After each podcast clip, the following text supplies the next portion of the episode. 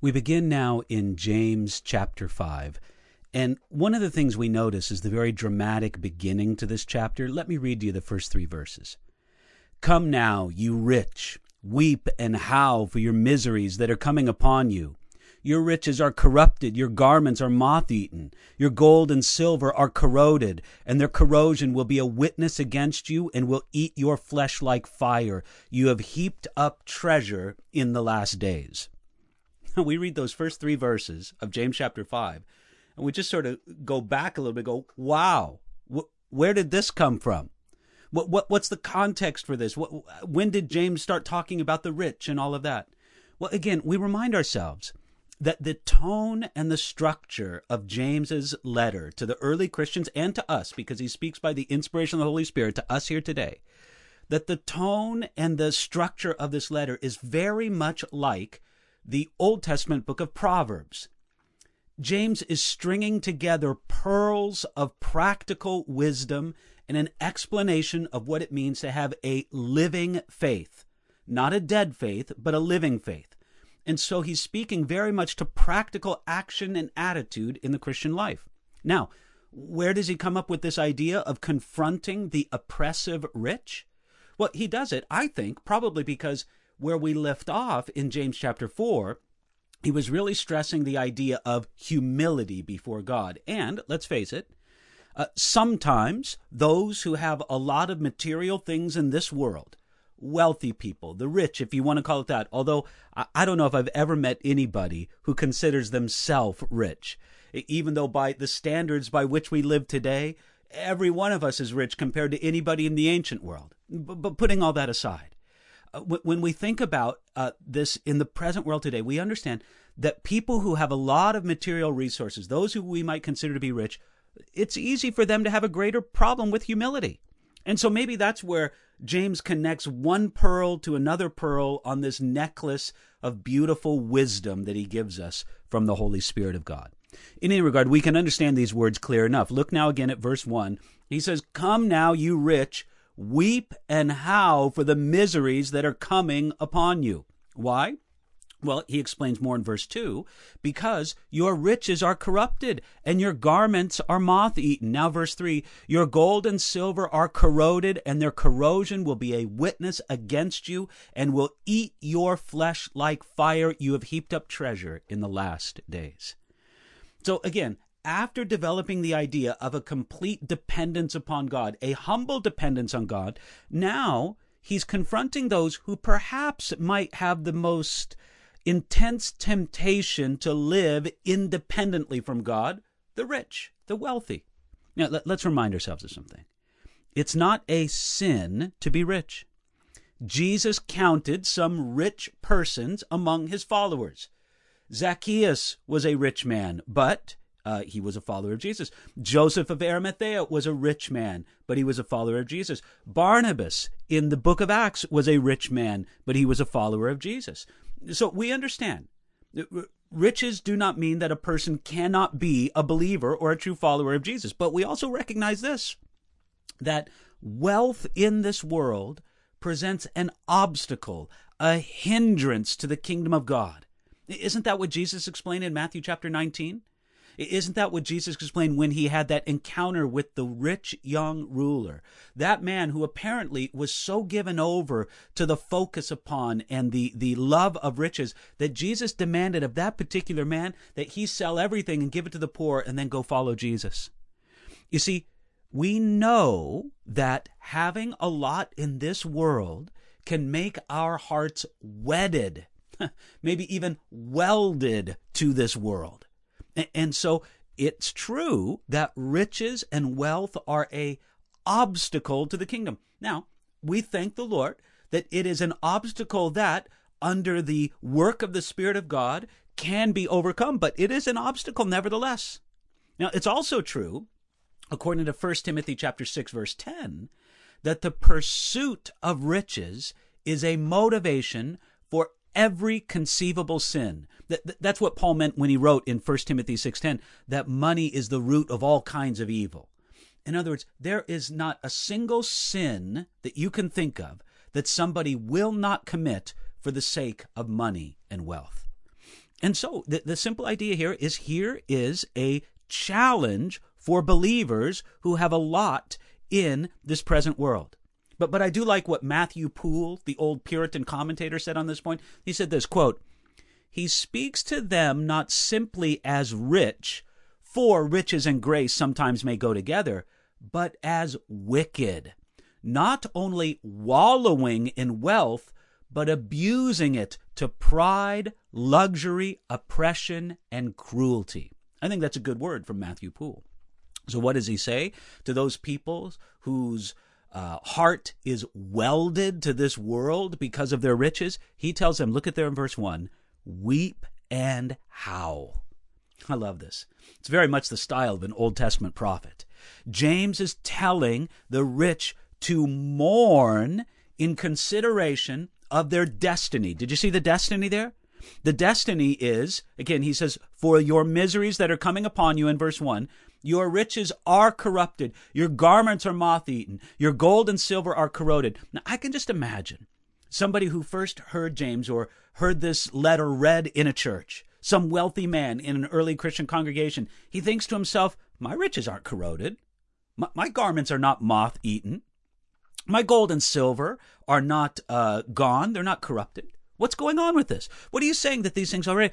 James is speaking of the certainty of coming judgment upon the wicked wealthy, and it's as if that judgment has already come. By the way, it's kind of interesting here. In verse 2, James is probably referring to the destruction of three kinds of wealth. Stores of food are corrupted or rotted. Think of mold infesting, you know, piles of grain. Secondly, garments are moth eaten and no good anymore. And then thirdly, gold and silver are corroded. Each one of them comes to nothing in their own way. And so James says, consider that if God's judgment is to come upon these things, then consider how you need to get your heart right with Him right now. I mean, think about it. When He says in verse 1, weep and howl, is it a good thing or a bad thing for somebody to weep and howl over coming judgment? Well, listen, it's a good thing if somebody weeps and howls over coming judgment now so that they can prepare their hearts for that judgment to come. Again, let me quote to you another Puritan commentator, John Trapp. He says this Better to weep here where there are wiping handkerchiefs in the hand of Christ than to have your eyes whipped out in hell. Better howl with men now than yell with devils later. Well, you got to admit, John Trapp has a certain expressive way of speaking. Better to howl with men now than to yell with devils later. Absolutely, it is sorrow over our sin, sorrow and concern over coming judgment right now is a good thing. And if we fail to do this, if we fail to respond properly, look what it says in verse 3. It says there that these things will be a witness against you. You see, the corruptible, perishing nature of wealth is a witness against us. On the day of judgment, it will be revealed. If whether or not we have lived our lives in an arrogant independence. That's what James is condemning. Those who heap up treasure in the last days, when instead, what should we be doing? We should be heaping up treasure in heaven. Don't miss that phrase at the end of verse 3. He's condemning those who reap, excuse me, who heap up treasure in the last days. No, if there's any heaping up for us to be doing, we should be heaping up treasure in heaven by having generous hearts. Listen, this is God's antidote to the selfish rich. It's generosity of heart. To, to give away things. To, to, to be those who store up treasure in heaven by wise and generous investment in the kingdom work of God. Now, he's going to continue on his very strong words, continuing on in verse 4. So let me read verses 4, 5, and 6. Here we go. Indeed, the wages of the laborers who mowed your fields, which you kept back by fraud, cry out. And the cries of the reapers have reached the ears of the Lord of Sabaoth. You have lived on the earth in pleasure and luxury. You have fattened your hearts in a day of slaughter. You have condemned, you have murdered the just. He does not resist you. Well, again, James, very much speaking in the style of an Old Testament prophet, here he's envisioning the outcry of those who have been victimized by this unjust rich person that he spoke to in verses 1, 2, and 3. And what is it? What's the cry that goes out against him? Well, look here at verse 4. The wages of the laborers who mowed your fields, which you kept back by fraud, cry out. You see, one of the problems with these rich people that James condemns in verses 1, 2, and 3, and continues to speak about in verses 4 and following, one of their sins was that they lived indulgently without regard to others. Do you remember the story that Jesus told in Luke chapter 16 about the rich man and Lazarus? Now, I call it a story because, sort of against popular or maybe I say majority opinion, I regard that as not a parable, but a story that Jesus actually recounts about a rich man who had everything and lived very indulgently. And then a poor man named Lazarus who begged at his gate. And the poor man died and went to uh, uh, eternal bliss in the world to come. The rich man went to a place of torment and suffering. Why? Well, for probably several reasons, but one of them among them was that he was absolutely indifferent to the plight, to the suffering of the poor man right outside his gate. Now, for those people who condemn and murder from a position of power, God has judgment for them. Why? Because again, look at verse 4. The cries of the reapers have reached the ears of the Lord of Sabaoth. The, the idea here is that God hears the cry of the poor when they cry out against the oppression of the rich. When the rich oppress the poor, and the poor cry out to God, God hears. Now, listen, I, I know sometimes we think, well, then why doesn't God respond? Why is it still that the rich can continue on in impression of the poor? Well, I'll tell you, we just have to understand and accept that there are some things that will not be settled until God settles them in eternity. That's just the fact. We, we can protest again. No, it's not fair. We wish it was different. Listen, maybe we do wish it was different, but that's the fact that that there are things that will not make sense in this world until they are settled in the light of eternity. Now, we don't say that to say that we should not have a concern for setting right whatever we can set right in this earth. No, of course. We don't shut down the courts of justice saying, well, God will settle it in the end. No, we endeavor to do whatever we can right now to accomplish justice and to express God's will in that way in the here and now. But we understand that, that man's systems of justice, man's structures and, and the society around us, it is ultimately not going to settle everything. We have to wait until God perfectly and finally settles everything in the age to come. And who's going to do it? Notice again verse 4 the cries of the reapers have reached the ears of the Lord of Sabaoth. I want you to look carefully at the phrasing of verse 4. He uses a title there, Lord of Sabaoth. Most every time when I've read the Bible, I automatically think that the title there that's being used is Lord of the Sabbath. That's a title that's used for God in Mark chapter 2, verse 28 and Luke chapter 6, verse 5. It's not the Lord of the Sabbath. No, this is the Lord of Sabaoth. The translation of this is a translation of the idea behind the word or the phrase in Hebrew, Lord of hosts. You can find comparable phrases in uh, Romans chapter 9, verse 29, and Isaiah chapter 1, verse 9. It's a expression of the Old Testament idea, Lord of hosts. And do you know what Lord of hosts mean? When we hear that phrase, sometimes we think of uh, someone who is a host for guests coming over their house. And we think Lord of hosts, well, he's the Lord of those who receive guests. Well, no, that's not the idea at all. The Old Testament phrase, Lord of hosts, refers to the Lord of armies. the God who commands, especially angelic armies. He is the commander in chief of angelic armies. It's a military term. And the idea here is that God is a warrior.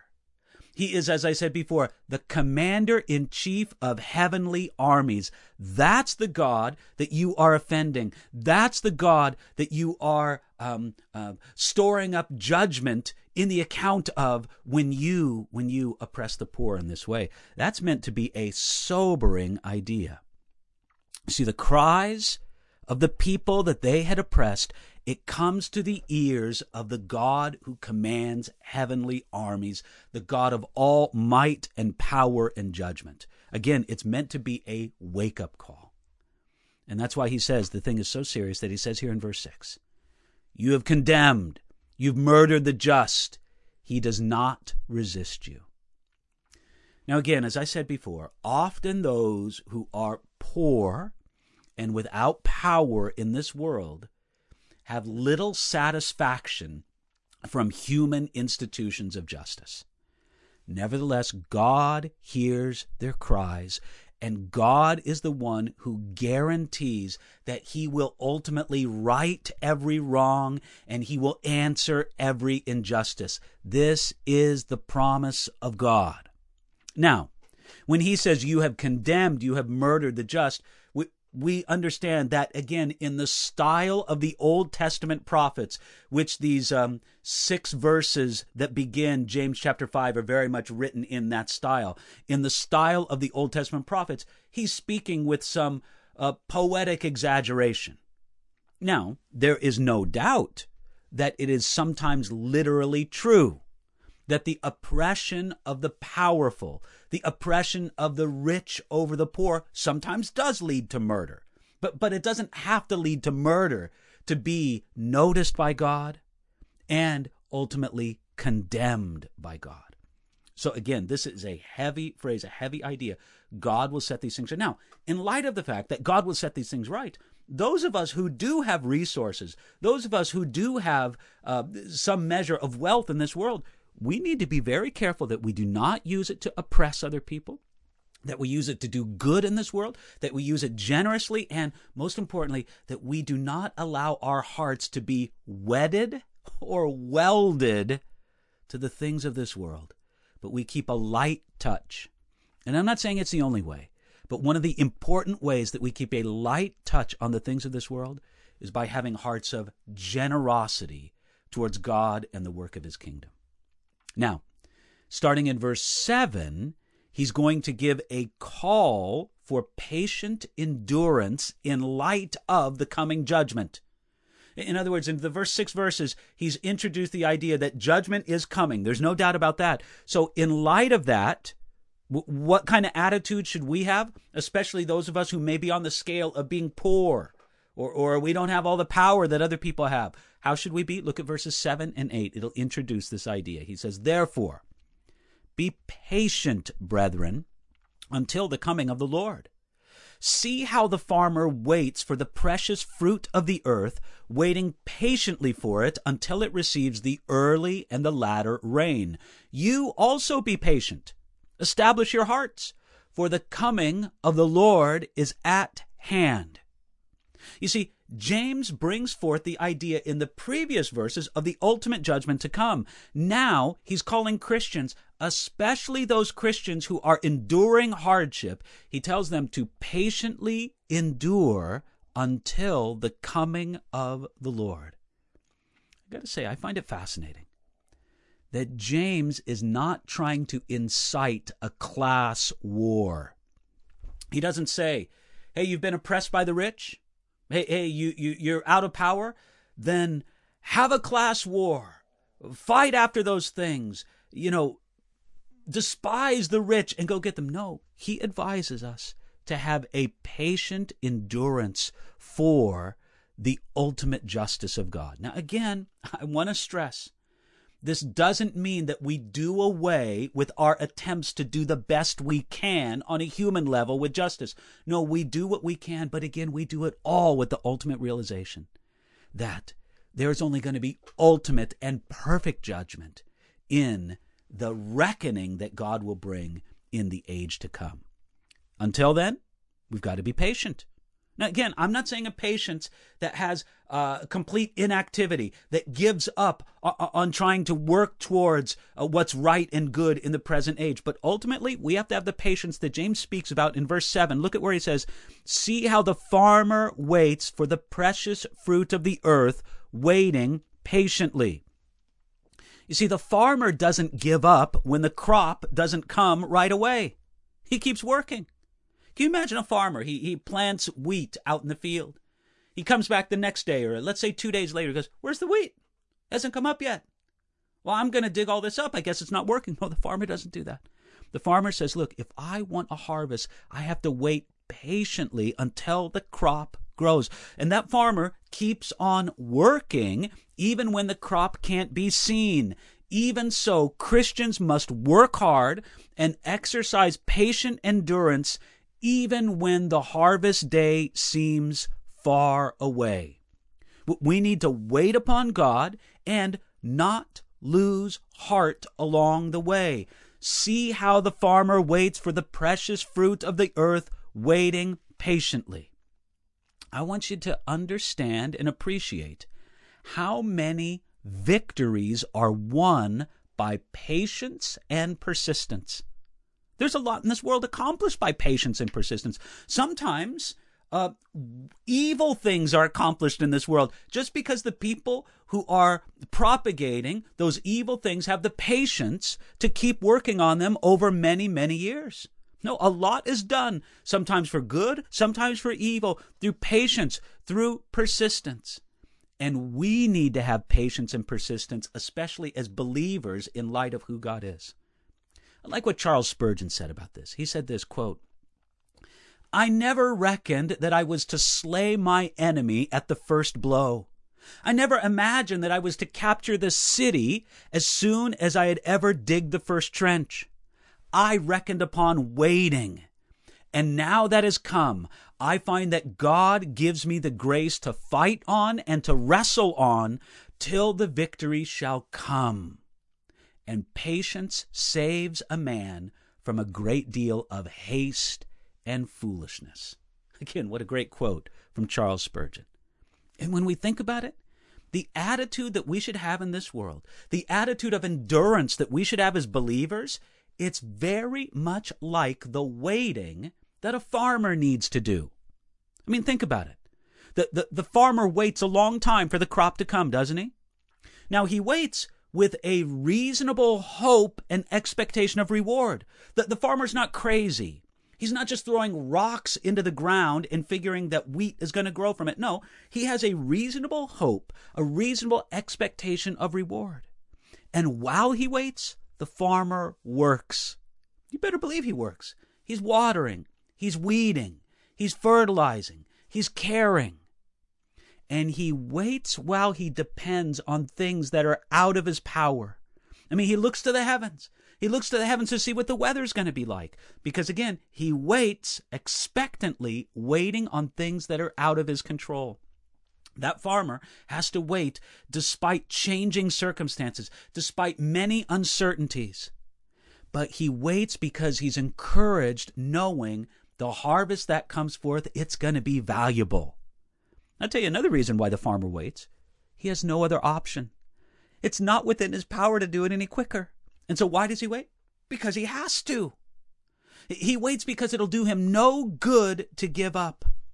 And he waits because as time goes on, it becomes more important for him to wait and not less important. Listen, and all these give us reasons for us to wait and describe for us the kind of way that we should wait for God's resolution of all things. Now, I'm going to say it probably for the fourth or fifth time during this study because I want it to be clear. We're not saying that we don't care about advancing things with human institutions of justice and righteousness in this present world. No, we do. But we do it without having an ultimate hope that any of those things are going to be perfected. This perfect justice is going to happen in the age to come. Matter of fact, the waiting should happen, verse 7, until the earth receives the early and the latter rain. You see, James intends that literally. He's referring to the early rains that come and water the area that we would call Israel today, the early rains and the latter rains that come in April or May. All of those things are essential for the crops to grow. There's no allegorical picture here of an early and latter outpouring of the Holy Spirit upon the church. Now, look, I, I, do believe that the Bible teaches that there will be a significant outpouring of the Holy Spirit in the last days, but that's not what James is talking about here. No, not at all. No, again, verse 8, he's saying that we, as the farmer waits for the early and latter rains, we should, in verse 8, establish our hearts, for the coming of the Lord is at hand. Listen, Jesus is coming soon. We have the expectation of reward and fulfilled justice so we can establish our hearts in hope of the return of the Lord. I want you to see something that's fascinating to me that this letter of James being written early in the uh, um, in the calendar of when letters were written, when the New Testament books, it had the expectation of the return of Jesus. And I don't think James was wrong to have that expectation. So some people look back on this expectation of Jesus' return that James reflects here and that Paul reflects in many of his letters and that Jesus told us to have in the Gospels. And they say, see, they were all wrong.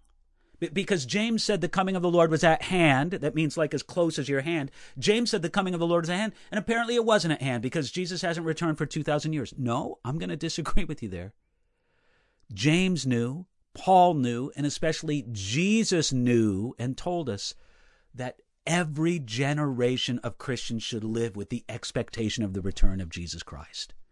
This is a good thing and not a bad thing. We live with the expectation that Jesus is coming soon and that he will bring the reward that we have patiently waited for with him.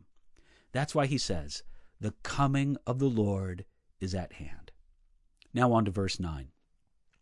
Verse 9 is interesting to me. You know, he's been talking about this patient endurance that we should have, sometimes in light of evident injustice that we see around us. James also adds here, verse 9, Do not grumble against one another, brethren, lest you be condemned. Behold, the judge is standing at the door. What's the connection here? Again, I, I think it's just simply this. When we experience times of hardship, times of at least perceived injustice, that can make us less than loving with our Christian brothers and sisters. So James tells us listen, even when you're going through hardship, even when you feel like you're experiencing injustice, don't become a grumbler or a complainer. Why? Well, because you don't want to be condemned with the judge standing at the door. Je- Jesus is coming, and one of the offices Jesus will return in is the office of judge.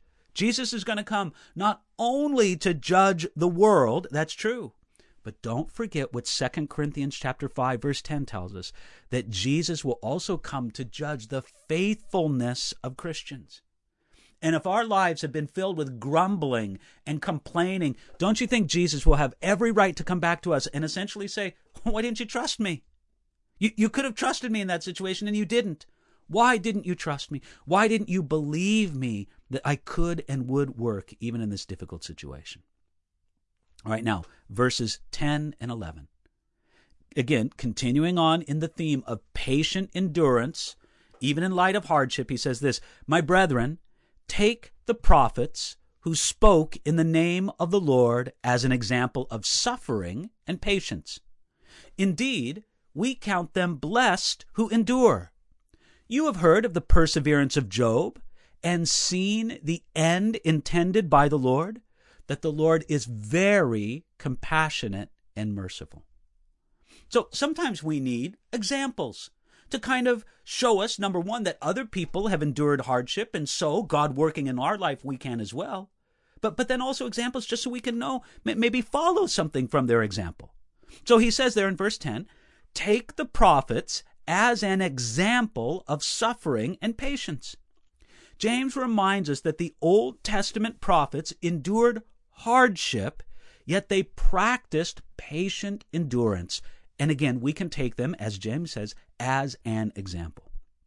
You know, one example that you can think of among these Old Testament prophets, how about Jeremiah? He was put in the stocks something torturous seen in Jeremiah chapter 20. He was thrown into prison in Jeremiah chapter 32. He was lowered into a miry dungeon in Jeremiah chapter 28. Yet he persisted in his faithfulness and his work before God. We, God helping us, can follow his example. But Jeremiah is not the only one. There's another one that James mentions in verse 11. And I find James chapter 5 verse 11 fascinating because it is the only New Testament mention of a great Old Testament figure, this man Job.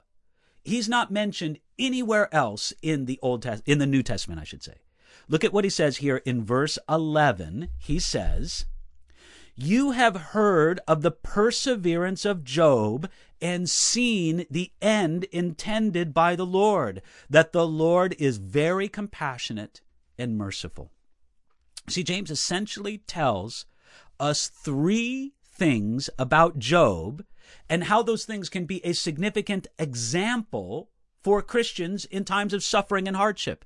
Here's three things about Job that he tells us. Number one, we see the perseverance of Job. Well, Job did show tremendous perseverance, didn't he? I mean, Job lost everything under attack from Satan. And even though he lost everything, he did not curse God. He did not deny God. He, he refused to turn his back on God despite his severe and, may I say, his mysterious suffering, because Job didn't know why this suffering came upon him. Only we know when we read the book of Job, because we see behind the scenes what God was doing. But we also see in the book of Job not only the perseverance of Job, but we also see, this is again verse 11, the end intended by the Lord. What does he mean by the end intended by the Lord? He's speaking of the ultimate goal and purpose of God in allowing this suffering to come upon Job. You know, the greatest purpose or end intended by the Lord in the suffering of Job was that he would be a lesson to angelic beings. That's in a sense what the whole book of Job is about. God said, I'm going to use this man Job, and I'm going to use him and his life and his responses to what I allow to come into his life. I'm going to use this man to teach angelic beings. I want you to think about something. In Ephesians chapter 3, verses 10 and 11, God says that he is using the church, his people today, you and me. He's using us to also teach angelic beings. And when we understand that God has a good purpose in these things, then even painful things are put into a proper perspective. I like an example that Charles Spurgeon used on this point. He said, what am, I th- what am I going to think if a man comes to me with a knife? Spurgeon said, Well, it depends. It depends on the circumstances. If it's some thief or murderous attacker, I'm going to fear when that man comes to me with a knife. But if it's a surgeon whose purpose is to do good in my life, then when the surgeon comes to me with a knife, I know his purpose is good and I'm okay with it. In the same way, when we see God allowing hardship in our life, directing it towards His eternal purpose, when we see the end intended by the Lord, we can say, okay, Lord, it's a little bit scary that you're allowing this, but I know that the purpose is good and I don't need to fear it. So again, what's the three things he shows us in verse 11? First, the perseverance of Job. Secondly, the end or the purpose intended by the Lord. And then finally, that the Lord, this is number three, that the Lord is very compassionate and merciful. And I'm going to be straight with you. This is not immediately apparent in the story of Job. We can quickly think that God was cruel to Job, treating Job as if he was something like a laboratory rat I'm going to make him run around in my maze so that I can test him and, and, and, and trouble him, uh, but for my greater purposes. No. When we take a look at the book of Job and the whole story of Job in greater perspective, we see that it is indeed true that the Lord was very compassionate and merciful upon Job. And let me give you just at least four reasons. I could give you more, but let me give you four reasons why Job demonstrates that God was very compassionate and merciful. Number one, God was very compassionate and merciful to Job because he only allowed the suffering to Job for a very good reason. Brothers and sisters, if God allows hardship in your life, it's for a good reason. God is not going to do it for a frivolous or a, a irrelevant reason. No, it's going to be a good reason. Even if you can't see that good reason, God has one. Secondly, God was very compassionate and merciful to Job because he restricted what Satan could do against Job. Now, I'm not going to get into the details, but what Satan did against Job was terrible. Job lost so much when God gave permission to Satan to stretch out his hand against Job. Job lost so much, but I want you to understand something. As bad as what Job suffered, Satan wanted to do more. And God put a restriction. Brothers and sisters, I want you to understand God sets a limit to what the devil can do against you. And as tough as it might seem right now, if you feel like you're under fearsome spiritual attack, I want you to understand that the devil wishes he could do worse against you. But God has said, no, stop. You can do no further than this against my child. Here's the third reason God was very compassionate and merciful to Job because God sustained Job with his unseen hand throughout all of Job's suffering. What do I mean by that? Well, listen, I know I'm, I'm taking part of this by implication.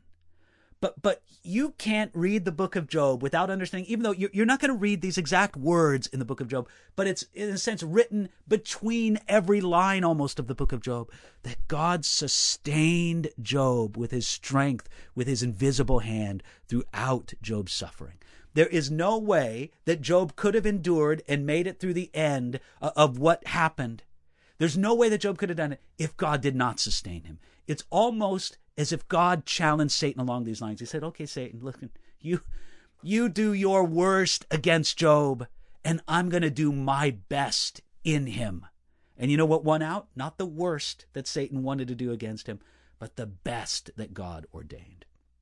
And then finally, I'll say this that God was very compassionate and merciful to Job because in the end, God used Satan himself what, what do I mean by that? Well, at the end of it all, Job was a better and a more blessed man. And God used the attacks of Satan to bring greater blessing and greater godliness into Job's life. I mean, think about it. At the beginning of the book of Job, Job's a blessed man and he is a good man.